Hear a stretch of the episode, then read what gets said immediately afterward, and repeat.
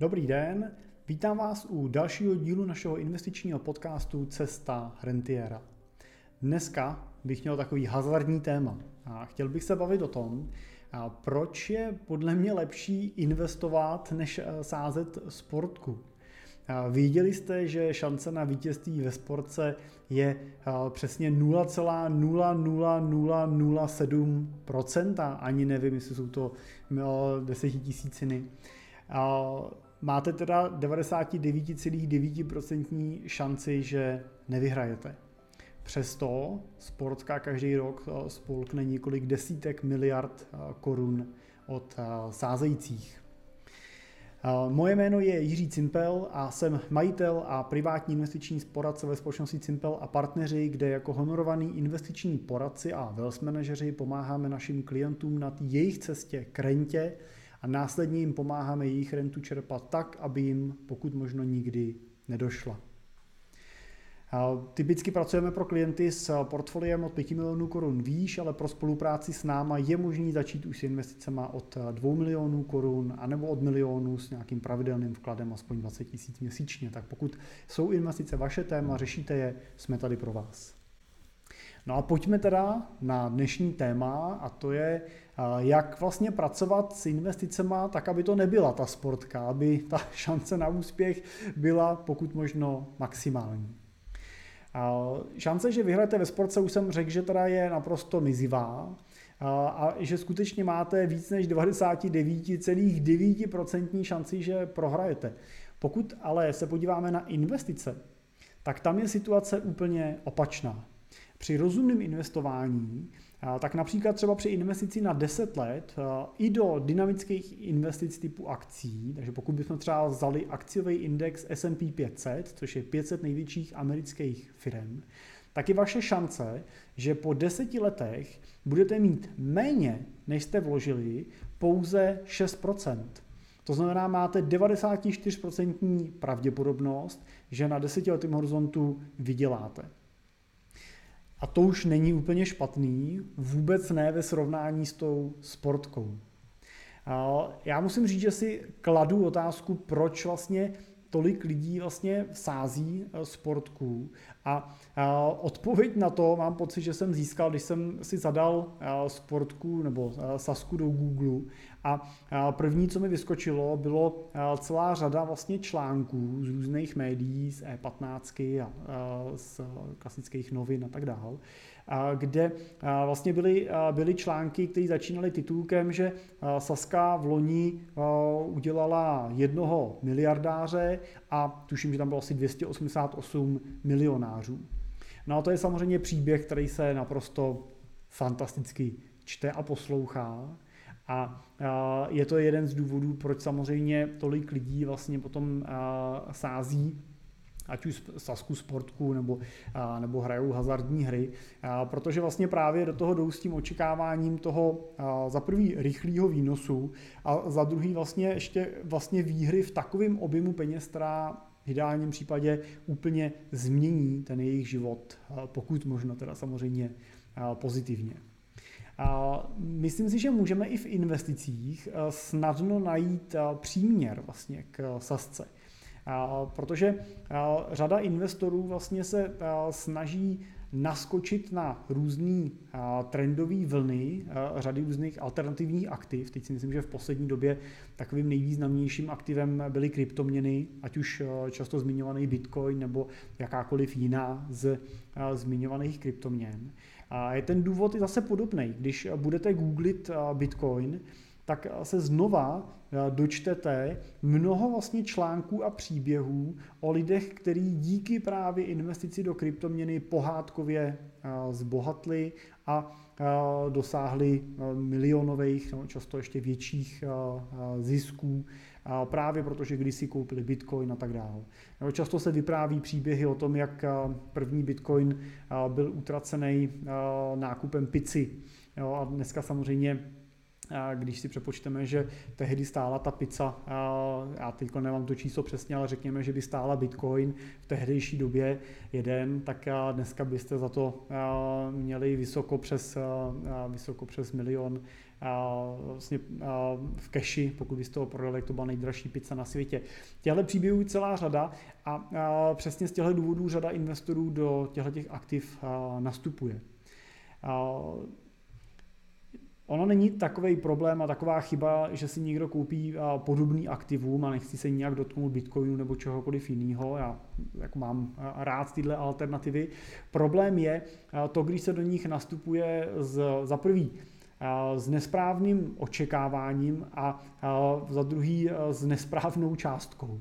No, pokud prostě očekáváte o takové investice, že to bude ta pohádka, která vám změní život, a, tak vlastně se z toho stává ta loterie, a šance na úspěch je skutečně podobná tomu, té šance na úspěch v té sportce, to znamená 0,0000 nic.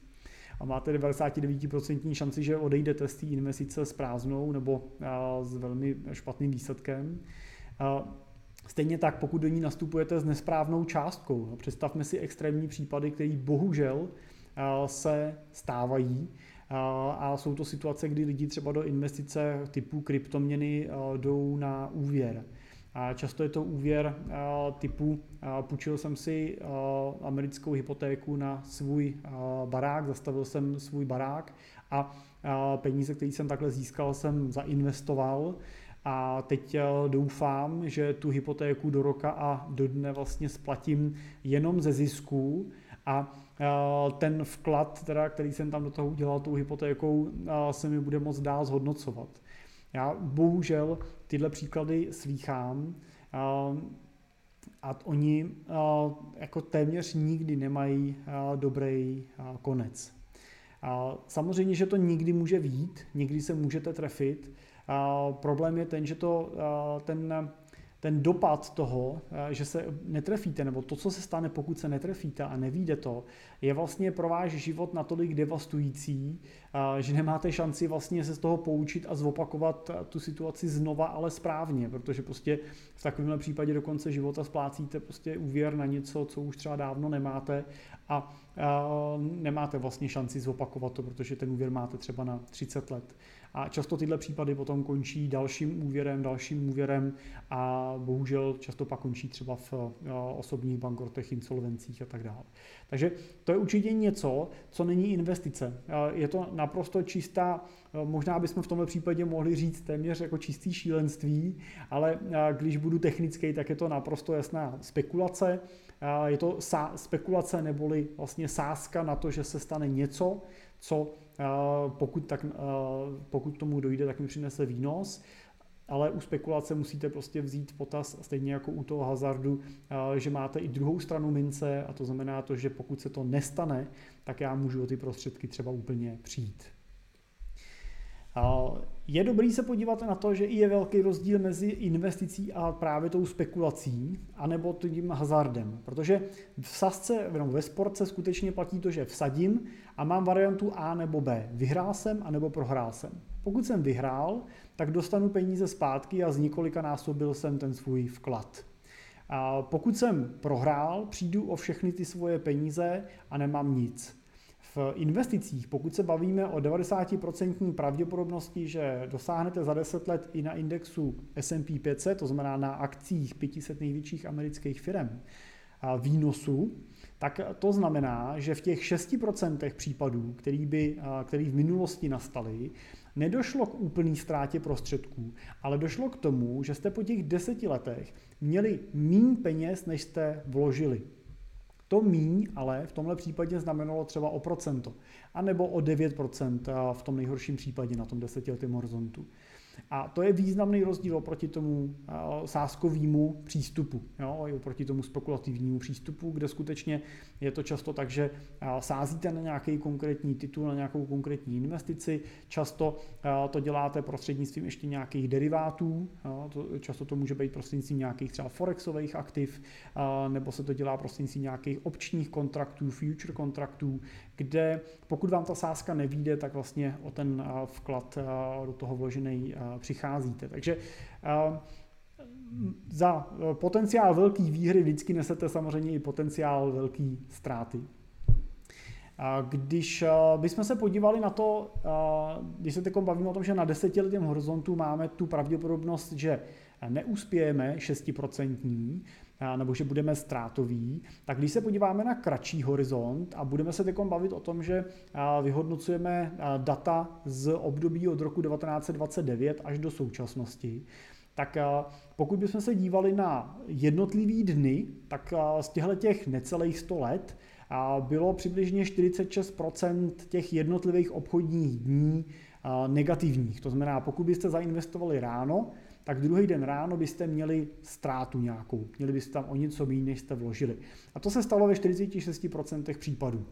Můžeme spekulovat, jestli vlastně 50% nebo více než 50% šance na úspěch už vlastně není dobrá statistika, jestli už to není dobrý poměr pro nějakou sázku případně, to, to samozřejmě není otázka investice, ale otázka sázky, ale pro dlouhodobého investora si je to příliš stresující. Když bychom se na to svoje portfolio dívali ne na denní bázi, ale vyhodnocovali bychom nebo investovali bychom v horizontu třeba kvartálu, to znamená po třech měsících, tak na kvartále už to bylo jenom 33% vlastně těch kvartálů, který končili s záporným zhodnocením. Na roční bázi už to byla jenom, jenom, bylo to jenom 26%, to znamená, měli bychom na roční bázi 74% šanci, že budeme mít po roce víc, než jsme vložili. No a pokud bychom šli na pětiletou bázi, tak už to bylo dokonce jenom v 11% případů, že bychom měli méně, než jsme vložili. Pokud ale investujete a investujete do akcí, jste akciový investor, tak ten váš investiční horizont by měl být delší. Neměli byste se dívat na tu investici v horizontu roku, dvou, tří, čtyř, pět, pěti let, a to je skutečně je relativně velká šance, že v tomhle období se vám zrovna povede chytit nějakou korekci, nějakou větší vlnu nebo přijde nějaká krize, recese a to portfolio se nestihne vrátit zpátky do okamžiku, než ty peníze budete potřebovat pro ten výběr na tu svoji hodnotu původní a vydělat. Takže já bych určitě doporučoval, aby ten váš horizont byl aspoň desetiletý. Pokud by byl kratší, tak pak doporučujeme, aby ta alokace toho portfolia byla namíchaná ještě z dalších aktiv, nejenom z akcí, ale i třeba z dluhopisů, komodit, nemovitostí a tak dále. Když eh, zmiňuji investiční horizont, tak eh, je dobrý eh, si říct, co to vlastně je. Čím delší ten váš investiční horizont je, tím menší šanci máte, že na těch svých investicích proděláte. Co to znamená teda investiční horizont? Tak nejde ani tak o to, za jak dlouho budete ty svoje peníze potřebovat na splnění těch vašich cílů, ale jde o to, jak velká je ta vaše tolerance k případným poklesům na vaší investici. Pokud budete mít investiční horizont 10 let, Měli byste zapomenout na to, že to svoje portfolio budete sledovat a vyhodnocovat na denní bázi. Pokud totiž budete tu svoji investici sledovat a vyhodnocovat, a důležitý je to vyhodnocovat, jo, klidně můžete tu investici sledovat, ale nesmíte ji vyhodnocovat, čímž myslím to, že nesmíte přemýšlet nad tím, jestli je dobrá nebo není dobrá, jestli se vám to daří nebo nedaří vlastně ta strategie. Tak pokud, jí, pokud byste ji sledovali každý den, tak pak i když si chcete ty svoje cíle splnit až za 10 let, tak je váš reálný investiční horizont jeden den, Protože dál se svojí investicí nevidíte. Protože vy reálně přemýšlíte nad tím, kolik jsem měl včera a kolik mám dneska. Ale vy byste měli přemýšlet, kolik jsem vložil a kolik očekávám, že dostanu za 10 let. To je ten váš pohled.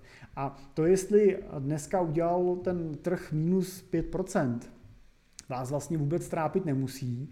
Naopak, je to vlastně pro vás dobrou zprávou, protože to pro vás otvírá nákupní příležitosti a můžete nakupovat zase se slevou, můžete nakupovat ty akcie ve výprodeji.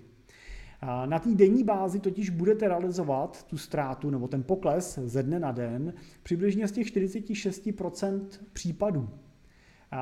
Což být jako 10 let v portfoliu a skoro polovinu toho času, to znamená 5 let, se stresovat ohledně toho, že moje portfolio na denní bázi má menší hodnotu než den předtím, asi není úplně něco, co byste chtěli zažívat. A pak bych se určitě takový investici vyhnul, pokud byste viděli, že váš přístup bude takový. Pokud chcete investovat do akcí a chcete to dělat pasivně, tak nejjednodušší řešení je, když si zvolíte nějaký vhodný index, což může být například třeba ten S&P 500, což je těch 500 největších amerických firm. Pokud chcete být ještě pasivnější a ještě víc v klidu, tak můžete zvolit třeba index MSCI World, což je index, který už řadu let vydává Morgan Stanley a, je a vlastně obsahuje 17 největších korporací na světě, 17 největších veřejně obchodovatelných firm na světě. Je v něm taky polovina Ameriky, to znamená, máte v něm i ty firmy z toho indexu S&P 500, ale je v něm i další polovina firm, které jsou ze zbytku světa. To znamená z, z rozvinutého světa. Z Evropy, Br- Velká Británie, Švýcarsko, Německo, ale samozřejmě Japonsko, Austrálie a tak dále. Pokud jste si vybrali vhodný index, tak vyberte vhodný fond, vhodný indexový fond. Může to být nějaký klasický otevřený podílový fond, eh, který je indexového typu, to znamená pasivně investuje jenom do toho indexu, anebo to může být nějaký eh, burzovně obchodovaný fond, to jsou ty ETF fondy, o kterých často mluvíme eh, v tomhle podcastu nebo píšeme v našich článkách a my je třeba používáme v našich portfolích. Tenhle fond vlastně byste měli vybrat tak, aby opravdu věrně kopíroval ten index, a dělal to samozřejmě za co nejmenší nějaký poplatek. Většinou ta nákladovost těch fondů je v řádu nízkých desetin procenta. A pak zainvestujte a na tu investici s klidem zapomeňte. A v praxi samozřejmě s klientama investice pravidelně vyhodnocujeme. Není to úplně tak, že bychom to teď zainvestovali a pak jsme se za deset let sešli a koukali jsme, jestli je portfolio v plusu nebo ne. Je ale důležité si vždycky připomínat, že, že to je jenom průběžná preventivní kontrola v tom mezičase, která má tu investici jenom ladit a ne ji zcela přehodnocovat nebo vyhodnocovat. Jde vlastně v tom mezičase o to se podívat, jestli, jestli vlastně ten index odpovídá pořád té naší představě, protože samozřejmě i ty indexy se v, času, v čase můžou měnit.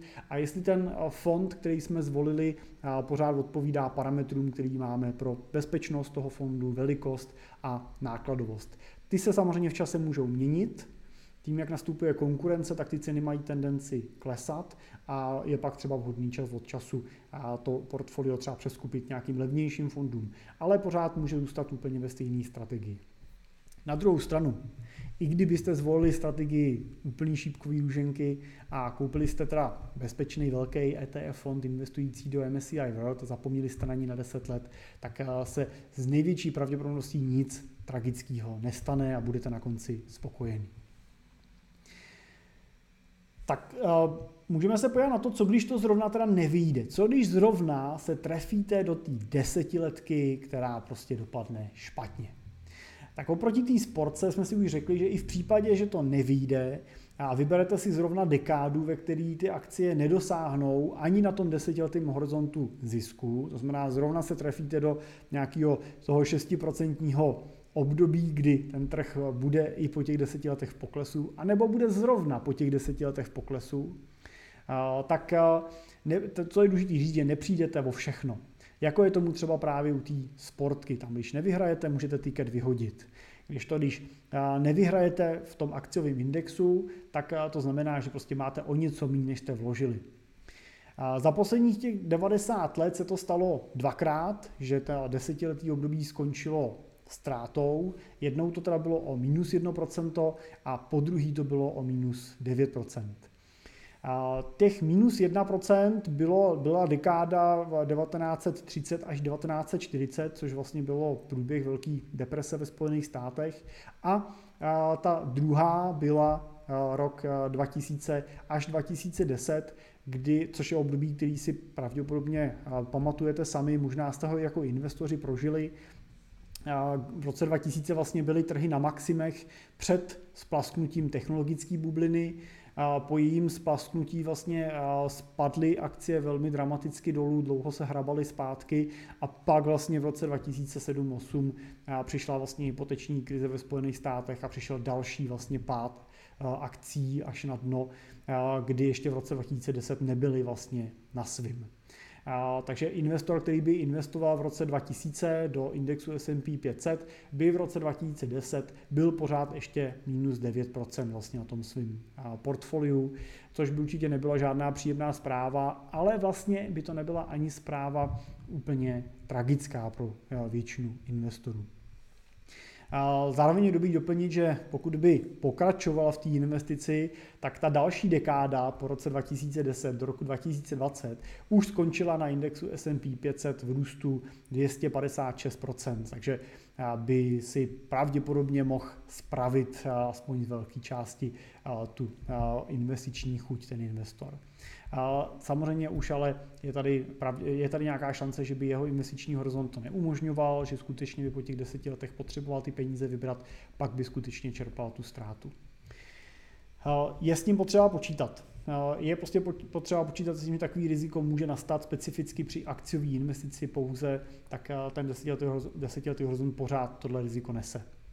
Pokud ale bychom protáhli ten horizont ještě o kousek dále, dívali jsme se na 15 letý období, tak tam už bychom vlastně zjistili, že ta, to období nenastalo nikdy takový, že by ten výnos byl nula byl menší než nula. To znamená, vždycky byste na 15 letém horizontu v minulosti vydělali víc, než jste do té investice na počátku vložili. Takže pokud chcete mít úplnou jistotu, anebo zvažujete tu dílku toho svého horizontu a pokud je vám dneska 35, 40 let a investujete s horizontem třeba na důchod do 55, 60, tak skutečně ta čistě akciová strategie může být optimální cestou, speciálně v případě, kdy jste třeba ještě v akumulační fázi a ten majetek teprve hromadíte. To znamená, teprve ho posíláte a teprve ho do těch trhů vkládáte. Tam je paradoxně pro vás každá krize a každý pokles na té vaší cestě dobrou zprávou, protože znamená levný nákupy.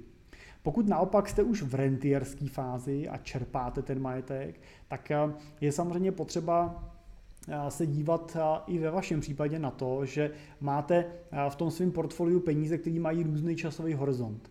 Pokud je vám 55, 60, 65 a začínáte čerpat svoji rentu, tak eh, pořád před sebou pravděpodobně máte dalších, a teď si musíte doplnit sami, 15 eh, let, 20 let, možná 35 let, 25 let, 30 let, těžko říct. Eh, vlastně máte před sebou tenhle tu dílku života, po kterou budete vlastně tu rentu čerpat. A po celou tuto dobu potřebujete, aby to vaše portfolio pracovalo a aby vydělávalo další peníze aby drželi ty peníze krok s inflací a přinášeli nějaký nadvýnos, ze kterého můžete vy tu rentu potom čerpat. Je důležité si uvědomit, že i v tomhle portfoliu máte prostředky, které budete potřebovat na čerpání renty už letos, nebo příští rok, nebo za pět let. A tyhle peníze by určitě neměly být investované ve 100% akciovém portfoliu. Ty letošní a na příští rok pravděpodobně budou v nějakých hotovostních alternativách a ty střednědobí, ty 3, 4, 5 let by měly být v nějakých balancovaných portfoliích nebo spíš konzervativnějších portfoliích. A pokud to rozložíte portfolio právě do těchto těch více částí, více kyblíků, to můžeme říkat, jako kyblíkový metodě, kterou já často popisuju v podcastu nebo na, našich, na našem blogu, tak vlastně máte jistotu, že pokud je ten rok pro akcie pozitivní a vaše dynamická složka portfolia, to jsou ty peníze, které víte, že třeba dalších 10 let nebudete potřebovat, tak pokud tahle složka narostla, tak svoji rentu můžete vybírat klidně právě z této akciové části a tu konzervativní můžete nechat čistě jako rezervu, můžete ji nechat ležet. Pokud ale ten rok je zrovna negativní a akcie nenarostly, nepřinesly výnos, tak samozřejmě nebudete vybírat z té akciové dynamické složky, ale vezmete si tu svoji rentu buď z té hotovosti, anebo z toho konzervativního portfolia, podle toho, co je zrovna plusový. Pokud je toto konzervativní, může to jít z něj. A, a, a to vám se o kousek snížilo a vy pokračuje to dalšího roku. Akciovou složku necháte a můžete takhle vlastně, pokud máte ty, tu hotovost a tu konzervativní složku na, řekněme, třeba 6-7 let, tak máte dostatečnou rezervu na to, že můžete těch 6-7 let, pokud bude zrovna recese a ty akcie budou padat, tak čerpat bez obav a bez problémů rentu. A teprve až po tomhletom období budete, nebo až teprve se ty akcie vrátí zpátky do toho zisku, až zase budou akcie v růstu, tak teprve potom z portfolia začnete vybírat z té akciové složky. Doplníte si z ní tu konzervativní složku a tu hotovostní a jedete vlastně ve stejném modelu dál. Takže ten investiční horizont i na jeden cíl můžete rozložit na několik částí, čímž můžete vlastně si dovolit investovat i, i dynamicky, ale samozřejmě je důležité vědět, že to dynamické portfolio se bude chovat dynamicky a že bude v tom té dílce toho času zažívat i ty dramatické poklesy a že vás to nesmí stresovat, protože investujete s nějakým rozumným plánem a, s nějakou rozumnou strategií, která právě vám má pomáhat plnit ty svoje cíle. V dnešní době a obecně možná v jakýkoliv době se vždycky objevuje spousta spousta takových jako věštců, který věští těm finančním trhům brz, brzkou zkázu. Přichází s predikcema typu, že akcie jsou nabobtnalý, že brzo přijde pokles, že přijde krize a tak dále. Tyhle věštci tady byli, jsou a budou. A to, že tady průběžně jsou, samozřejmě znamená, že vždycky je někdo, kdo se trefí. V každém období, v každé situaci na trhu je vždycky někdo někde, kdo věští, že přijde pokles trhu, že přijde prostě pád akcí. A, a tím pádem je jistota, že vždycky, když ten pád akcí přijde, tak někdo bude ten, kdo řekne, já jsem to říkal, já jsem to věděl, mluvil jsem tady o tom, tady jsem o tom blogoval, psal a, tak dále. A problém je v tom, že se jim to nedaří konzistentně. Jo? Že právě to, že je to většinou náhoda, to, že se trefí, a nikdy neznamená, že se trefí potom znova. A, takže byl bych opatrný na to tyhle věžby a tyhle úvahy brát v potaz. Myslím si, že to, co asi je logičtější úvaha, je investovat tak, aby i kdyby prostě to další období bylo negativní, tak abyste pořád směřovali k úspěšnému naplnění vašich cílů a tomu by se mělo to portfolio přizpůsobovat a neměli bychom ho přizpůsobovat tomu, jaká zrovna vládne nálada na finančním trhu, protože ta se může změnit ze dne na den. A myslím, že jsme to viděli krásně v tom loňském roce, kdy vlastně až do konce března akciové trhy padaly. A pak v podstatě ze dne na den jednou zprávou Fedu o tom, že začíná uvolňovat monetárně, začíná tisknout peníze a začíná nakupovat aktiva a bude dodávat likviditu na trhy, tak se všechno změnilo a ty trhy zase rychle nabrali zpátky ten opačný směr, dostali se na ty svoje hodnoty a dneska jsou ve významném zisku. A nikdo nevíme, kdy tahle chvíle přijde, ať už pozitivní nebo negativní, takže ideálně počítejte s tím, že prostě přijde zítra a investujte s tím, že ten pokles bude hned po tom, co nakoupíte a pak můžete být jenom příjemně překvapení. Je, to prostě na, je naprosto přirozenou myšlenkou každého investora a nemusíte se cítit jako špatně za to, že ji máte. A to, že přemýšlíte nad tím, že ideální bude, když byste levně nakoupili při poklesu a draze jste prodali při maximu. Problém je to, co jsem už říkal, že nikdo nevíme, kdy jsme na to minimu a kdy jsme na to maximu. Zrovna v tom loňském roce v největší covidové vlastně panice na finančních trzích to vypadalo a ty scénáře vedly k tomu, že návrat bude trvat mnoho měsíců nebo spíš let. Mluvilo se o dvou letech, než se trhy z toho zmátoří.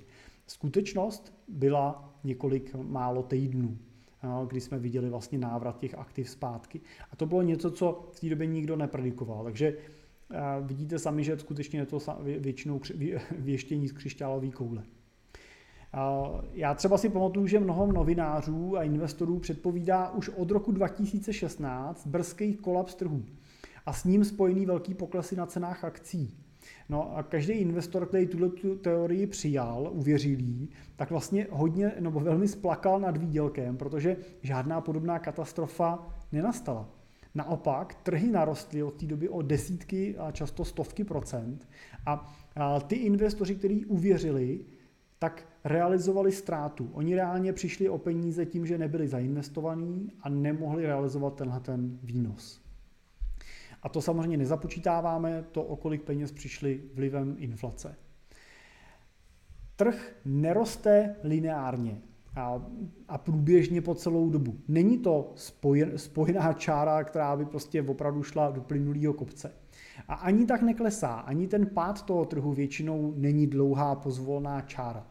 Největší růsty nebo poklesy se většinou dějou v řádu několika málo dní a ten loňský rok toho byl krásným příkladem a určitě to bude něco, co se bude opakovat i dál. Ta rychlost toho trhu se zvětšuje tím, jak ten trh je dneska z velké části obchodovaný algoritmicky, je obchodovaný počítačovým systémem, už ho neobchodují lidi a makléři ve většině případů a tím pádem ta reakce je rychlá, panická, ale tak, jak je rychlá dolů, tak je rychlá většinou i nahoru. Jo? V rámci těch denních poklesů jsou ty poklesy dolů a nahoru velký a budou velký. Není to nic divného, je to prostě nějaký nový normál, se kterým musíme počítat a zároveň je to něco, co nás jako dlouhodobí investory vůbec nemusí stresovat.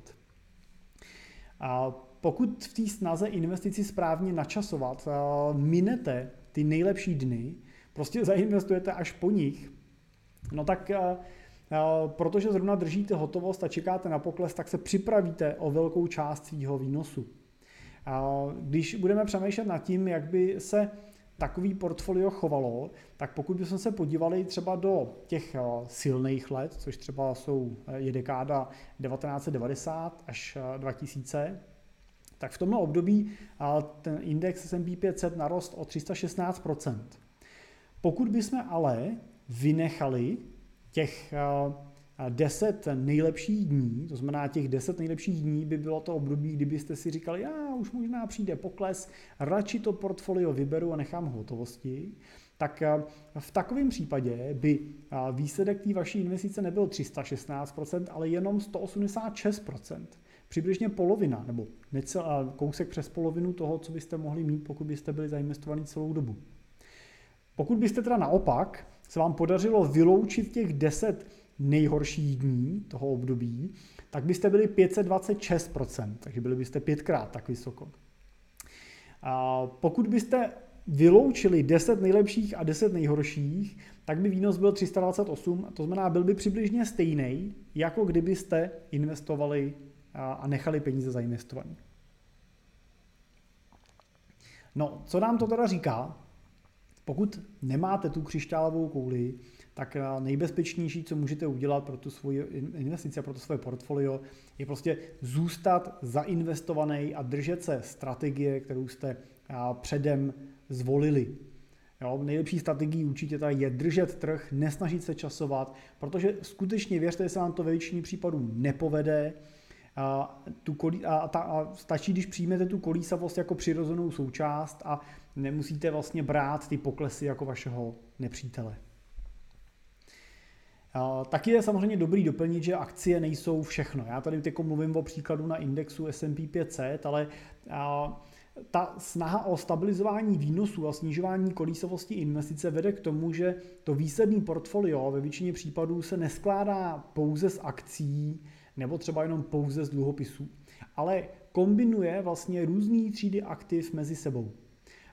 Třeba my u Nobelova portfolia využíváme kombinaci tří aktiv. Využíváme akcie, nemovitosti a dluhopisy. Je to vlastně v poměru 55% akcie, 20% nemovitostní akcie a 25% protiinflační dluhopisy. Takovýhle rozložení nemusí snižovat nutně výnos portfolia, nebo nijak dramaticky ho snižovat. Pořád se s tím výnosem dlouhodobě dokážeme pohybovat na úrovni 7 až 9% ročně, ale zásadním způsobem snižuje jeho kolísavost. Pokud bychom měli čistě akciový portfolio, tak musíme počítat s tím, že třeba v roce 2008 by takový portfolio udělalo ztrátu kolem 45%, nebo respektive ztrátu, ten dočasný pokles. Když to u toho Nobelova portfolia by ten pokles byl někde na úrovni kolem minus 30%, což už začíná být pro řadu investorů akceptovatelnější, speciálně když si představíme, že to je prostě v období, kdy na těch trzích vládne panika, jo, je tam velká obava, slyšíme ty komentáře o těch desítkách procent poklesu, tak eh, pokud dokážeme ten pokles tlumit, tak eh, to dokáže toho investora stabilizovat. I přesto samozřejmě je to nepříjemný, i přesto se nikdo nedívá rád na poklesy na portfoliu, ale eh, je důležitý si sám sobě vlastně subjektivně vyhodnotit, jaká ta míra toho poklesu už by byla přes čáru a nutila by vás k tomu prodat to portfolio v nějaký snaze zachránit aspoň něco. A u těch akcí je ta výhoda, nebo u těch akciových indexů je ta výhoda, že se nikdy nejedná o trvalou ztrátu, nebo já ještě doplním, že u těch globálních akciových indexů, pokud se bavíme o těch indexech třeba S&P 500 nebo o indexech MSCI World, tak u těch indexů ten trh se dřív nebo později vrátí zpátky na tu svoji hodnotu. Samozřejmě i v kategorii těch fondů nebo pasivních fondů, tak jsou indexy, kde musíte být opatrný. Jsou pasivní strategie, které nejsou až tak pasivní. Často využívají různý pákový efekty v investici, investují na úvěr, shortují ty akcie a tak dál. Tam skutečně pak může hrozit i úplná ztráta prostředků, viděli jsme to konec konců v tom loňském roce. Takže i tady je potřeba být, eh, být opatrný, být rozumný. Jo. Šlápnout vedle můžou i eh, velký správci. Jo. Nedávno proběhla velká kauza jednoho švýcarského hedžového fondu, který opravdu defaultoval vlastně velkou část těch prostředků, protože prostě spekuloval a shortoval věci, které jim nevyšly. V Čechách jsme tohle mohli vidět například na fondu Dana Gladiše, který v prvních letech začátku toho jejich investování vlastně na fondu dneska, který se dneska jmenuje Vltava, tak vlastně v roce 2008, kdy oni byli v, v řadě krátkých pozic, tak vlastně dokázali ty pozice v času zabírat a o velkou část vlastně toho výnosu na portfoliu přišli. Takže na to určitě dávejte velký pozor. Takže i aktivním správcům se stává to, že chyby dělají a i aktivním správcům se stává to, že chyby dělají a uh, musíme být samozřejmě opatrný v tom výběru té pozice a té strategie. Pokud chcete to mít jednoduchý, tak skutečně ty velký indexy, který jsem zmiňoval, jsou pro pasivního investora velmi jednoduchou a bezpečnou variantou, jak tu investici řešit. Já vlastně víc o těch našich portfolích píšu v naší knížce Rentierský minimum, kterou si můžete zadarmo stáhnout na našich webových stránkách v sekci e-shop na www.simple.cz.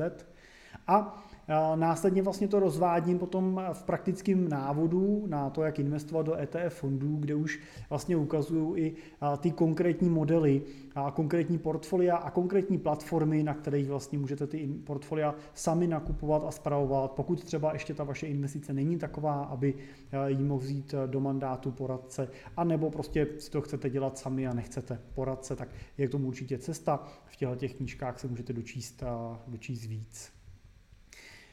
Abyste mohli parametry vašeho portfolia dlouhodobě udržet, tak eh, je, je potřeba to portfolio čas od času rebalancovat.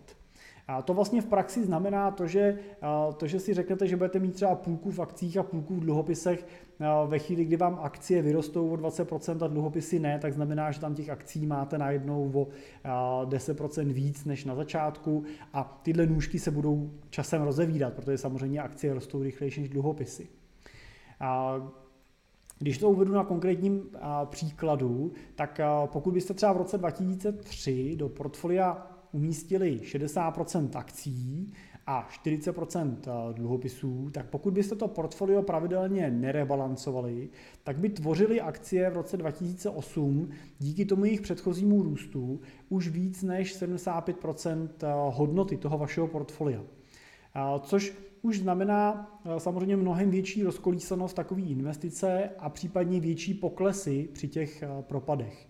Proto se určitě ta pravidelná kontrola portfolia a průběžný rebalancování vyplatí, jenom si prostě uvědomte, co děláte. Jestli vyhodnocujete výnos při té pravidelné kontrole, anebo jestli kontrolujete rebalance, eh, kontrolujete ty konkrétní investiční nástroje, vyhodnocujete si bezpečnost platformy a to jsou asi věci, které bych určitě v čase dělal. My se v tom čase snažíme samozřejmě vyhodnocovat to, jak se blížíme k naplnění těch cílů, takže vlastně s tím investorem definujeme na začátku nějaký jeho investiční a majetkový plán, který nám vlastně říká to, z jakého bodu vycházíme, co budeme v čase do toho portfolia doplňovat a kam se chceme dostat. Víme v jednotlivých letech, jak bychom na to měli být a pak vlastně teda porovnáváme to očekávání s, tím, s tou realitou a, a, vyho, a potom to, ten finanční plán přizpůsobujeme vlastně té realitě. To je samozřejmě ta realita se mění nejenom na trzích, ale mění se i u vás, mění se vaše cíle, mění se vaše možnosti a to všechno vlastně by ten plán měl reflektovat.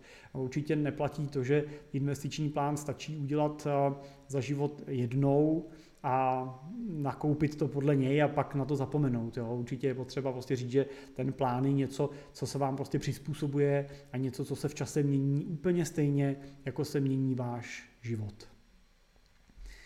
Tak a to je k tématu uh, sázení a investic dneska všechno. Doufám, že pro vás byl ten díl zajímavý. Díky, že jste uh, doposlouchali až uh, sem.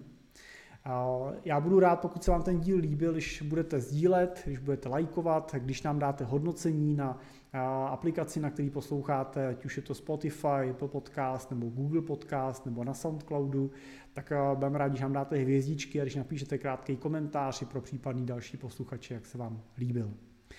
Pokud je téma investic pro vás aktuální, tak jsme tady samozřejmě pro vás a rádi se budeme věnovat vám osobně a vašim investicím. A pokud si chcete to téma řešit sami nebo ještě nemáte ty potřebné minima, které potřebujeme pro, ten, pro přijetí do mandátu my, tak samozřejmě můžete využít i naše knížky, které jsou ke stažení na našem webu. Tak díky za pozornost a těším se zase u dalšího dílu naslyšenou.